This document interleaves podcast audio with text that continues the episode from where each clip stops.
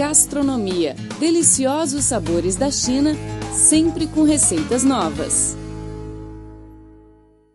Olá, amigos, tudo bem? Seja bem-vindo a mais uma edição do programa Gastronomia. Eu sou a Rosana Zhao e estou muito contente por compartilhar neste espaço a cultura gastronômica e as receitas mais deliciosas da China e de outros lugares do mundo. Está ao meu lado no estúdio o nosso colega português, Felipe Hu. Olá, Felipe. Olá, Rosana. Olá, amigo do programa Gastronomia. Bom estar aqui com você e com os nossos ouvintes.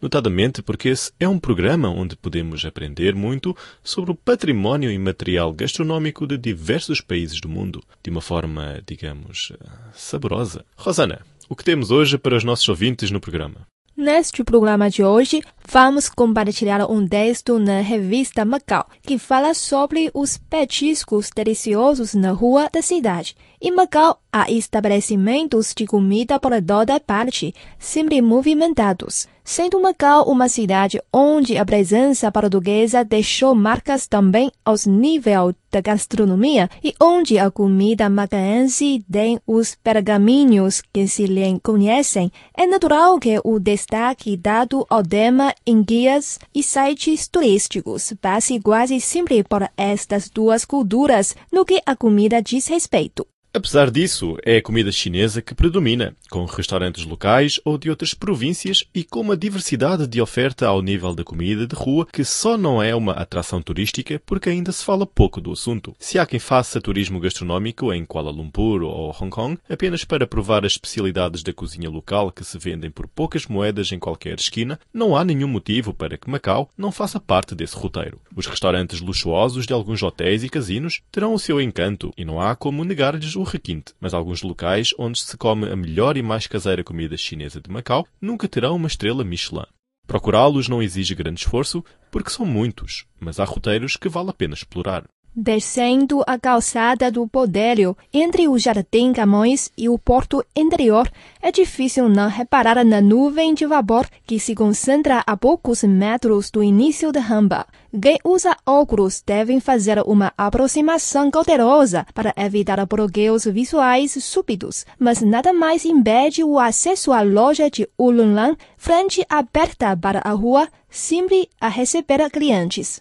O vapor resulta das enormes panelas onde se fazem os crepes que servirão de base para o chongfan, rolos de farinha de arroz com diferentes sabores e recheios que se comem com molho de amendoim, picante e molho de soja. O processo é inteiramente artesanal e feito à medida que os clientes vão fazendo os seus pedidos. Numa das panelas quadradas, Un coloca um pano branco sobre uma rede que deixa passar o vapor em doses generosas. Sobre esse pano, despeja uma concha de massa de farinha de arroz e tapa a panela. Poucos minutos depois, coloca o cebolinho e o alho, ou fígado de porco, ou ovo cru. Quando o preparado está cozinhado, retira-o com o pano, coloca-o sobre uma bancada limpa e com uma espátula, separa a praga de massa do pano, enrolando-a e cortando-a em pequenas porções. Wun Lon Lam foi cozinheiro em vários hotéis e casinos de Macau, mas há quatro anos decidiu que era a altura de ter o seu próprio negócio. A minha mulher já tinha este espaço, mas não sabia o que fazer com ele. Decidimos investir neste negócio, procurámos receitas, fizemos experiências e aqui estamos, conta o cozinheiro. Para além dos rolos de massa de arroz, também ali se faz congee de pato, carne com legumes e massa com vários acompanhamentos. Mas a variedade não esconde a certeza de ser o chongfan o prato mais vezes pedido pelos clientes. A razão da preferência é fácil de perceber. O sabor, intensificado pelos molhos que nunca escondem o mais importante, e a firmeza da massa acabada de cozer, acomodando com harmonia cada um dos recheios sempre frescos. Depois do chongfan, deixa-se o vapor para trás e o percurso pode seguir até a Rua da Teresina. Na loja Hanhong, o letreiro ostenta a inscrição de uma data longínqua. 1869 foi o ano em que o bisavô de Lei Hongong abriu as portas da loja de cocos que continua a vender os frutos e todos os seus possíveis derivados até hoje. A porta enormes cocos pintados com os caracteres vermelhos da palavra felicidade penduram-se do desto enfiadas. Para além destes cocos, do leite, da água e da polpa, o gelado é o outro produto que aqui se pode encontrar e seguramente aquele que traz mais gente à loja. Só em 1962 começou a ser fabricado e vendido pela família, mas o sucesso foi quase imediato. Nessa altura, até vendíamos gelado para o interior da China, mas agora são sobretudo os locais e os turistas que aqui vêm, conta lei. Há gelados de manga e de taro, mas são os de coco os que confirmam a excelência da receita familiar. Aqui não se usa leite em pó nem açúcar. É tudo natural e derivado do coco. O segredo é o modo de fazer o gelado, a italiana, com o truque que é patrimônio da família. Por isso, não posso revelar, afirma o dono. Seja qual for esse truque, o resultado é um gelado cremoso, sem vestígios de gelo, a estragar a textura e com o sabor a coco que nenhum gelado industrial poderia alcançar. Aprenda pratos chineses e experimente sabores milenares. Todos os domingos, receitas feitas especialmente para você no programa Gastronomia. Estamos de volta com o programa Gastronomia. Eu sou Rosana Zhao e estou sempre aqui com você. Olá, eu sou Filipe Roux. É uma grande alegria nos reunirmos neste espaço para compartilhar informações com os sabores deliciosos da China e de outros lugares do mundo. No programa de hoje, vamos compartilhar um texto da revista Macau, que fala sobre os petiscos deliciosos na rua da cidade. Passear nas imediações dos três candeeiros de Macau pela manhã é acender em primeira mão a uma panóplia de produtos frescos que deixariam qualquer chefe premiado a palpitar e que talvez acabem, horas mais tarde, na tigela de alguns dos muitos restaurantes que povoam Macau. Legumes, frutas, pato lacado, pães recheados acabados de fazer, tofu caseiro com diferentes graus de dureza, peixe salgado a metade do preço daquele que se vende nas ruas mais turísticas. O princípio da frescura dos ingredientes que caracteriza a cozinha cantonesa confirma-se aqui em cada banca, bem como na observação das pessoas que fazem compras desde que o dia amanheceu. Num dos topos da Rua da Emenda, entre bancas de roupas e mercearias, um carrinho oferece a vista de quem passa a imagem colorida de grandes frascos com legumes de todas as espécies, alinhados na zona superior do carrinho, flascos contêm picos de pepino, pimenta ou cenoura, mas igualmente picos de manga, pera ou papaya, sabores menos comuns para os paladares de origem portuguesa. Tam Kwai-chan, a responsável pelo estabelecimento ambulante e pela feitura dos pickles, explicou que os pickles são um petisco muito comum em Zhongshan, na província de Guangdong, sua terra natal, e que os vende nesta esquina de Macau desde o fim da década de 1980. As frutas e os legumes têm de permanecer no vinagre durante alguns dias. Caso contrário, o processo de fermentação não acontece e o sabor final é totalmente diferente. Também não podem deixar-se demasiados dias ou perde-se o efeito crocante que estes picos apresentam um dos aspectos mais saborosos destes petiscos de rua.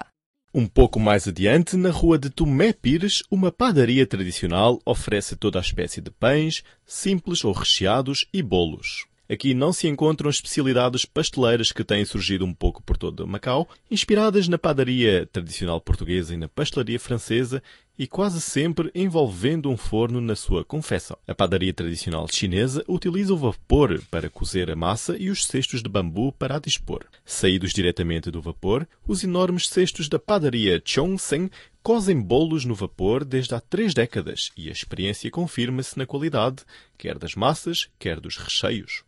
Quem passar pelo beco dos faidiões durante o dia não imagina que a esquina pagada onde se joga mahjong se transforma em restaurantes a partir das cinco da tarde. Em frente a um velho edifício de tijolo cinzento estaciona um carrinho cuja construção se assemelha a um fogão com rodas. Nem falta a chaminé espalhando o cheiro da comida acabada de fazer belas ruas em redor. No beco, meia dúzia de mesas e bancos faz às vezes de sala, sem lugares marcados ou mesas exclusivas. O serviço é rápido e eficiente. Mesmo que não se saiba falar cantonês, os cozinheiros aceitam de bom grado que se aponte para os tabuleiros onde repousam legumes frescos, camarão, lulas, carne, massas e arroz, e o pedido acabará por chegar à mesa sem grandes surpresas.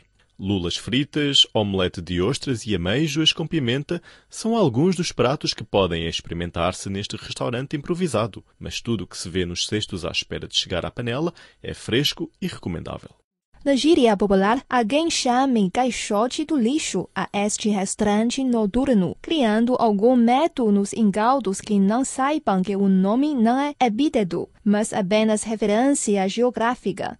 Havendo outros restaurantes de rua nas imediações, este é aquele que fica logo depois dos caixotes do lixo. Nada de desconfianças, portanto.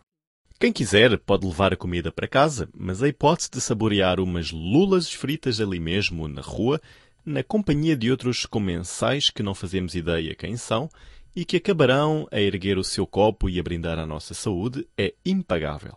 De certo modo, é isto que acontece na maioria dos espaços onde se come ao ar livre na cidade, das bancas de sobremesas com feijão e sésamo no porto interior, aos carrinhos que vendem pato assado em várias esquinas da zona norte. Aprenda pratos chineses e experimente sabores milenares. Todos os domingos, receitas feitas especialmente para você no programa Gastronomia. Olá, caros ouvintes, você está acompanhando o programa Gastronomia. Eu sou Rosana Zhao. E eu sou Filipe Hu. Neste bloco do programa, vamos aprender uma receita deliciosa da China. É o milho frito com pinhão. Na China, o milho é um dos vegetais mais consumidos devido ao seu alto valor nutritivo, onde se incluem o cálcio, fibras, lecitina e vitamina E. Essas substâncias fazem bem à nossa saúde, reduzindo o colesterol e melhorando a memória. Tal como o milho, o pinhão também é rico em vários nutrientes benéficos ao organismo humano. É devido a isso muito recomendado na alimentação das crianças e idosos. O nosso prato de hoje combina esses dois alimentos saudáveis e não só.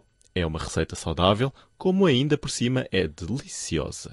Para os vegetarianos que gostam da comida chinesa, este prato é uma boa opção. Está ansioso para experimentar? Vamos primeiro a conhecer os ingredientes necessários para preparar o prato. Não se esqueça de pegar um papel e lápis para anotar. Os ingredientes são 400 gramas de grão de milho, 100 gramas de pinhão sem casca, um pimentão vermelho, um pimentão verde, dois alhos porós, 15 gramas de óleo de amendoim, uma colher de chá de sal, 3 colheres de chá de açúcar, uma colher de chá de aginomoto. Bom, agora vou apresentar o preparo da receita. Corte o pimentão vermelho e o pimentão verde em pedacinhos. Pique os alhos porós. Coza os grãos de milho em água a ferver durante cerca de 4 minutos, retirando-os em seguida para um prato. Despeje o óleo de amendoim na frigideira e quando o óleo estiver quente, coloque os pinhões. Frite-os em fogo médio até ficarem bem dourados e começar a sentir o seu aroma se abrindo e elevando na frigideira. Quando estiverem prontos, deixe os pinhões de lado num prato. Despeje mais um pouco de óleo de amendoim na frigideira. Junte os alhos porós e frite em fogo brando por 30 segundos. Em seguida, coloque na frigideira os grãos de milho, os pedacinhos dos pimentões e os pinhões. Frite todos os ingredientes por cerca de 2 minutos. Adicione sal e açúcar a gosto. Cubra a frigideira com uma tampa para deixar todos os ingredientes cozer um pouco. Se quiser, pode adicionar meia xícara de água para evitar que a comida adira ao fundo da frigideira. Para terminar, adicione uma colher de chá de Ajinomoto e mexa os ingredientes até ficar tudo bem apurado. Feito isso, o prato está pronto e é tempo de saborear esta delícia. Bom apetite!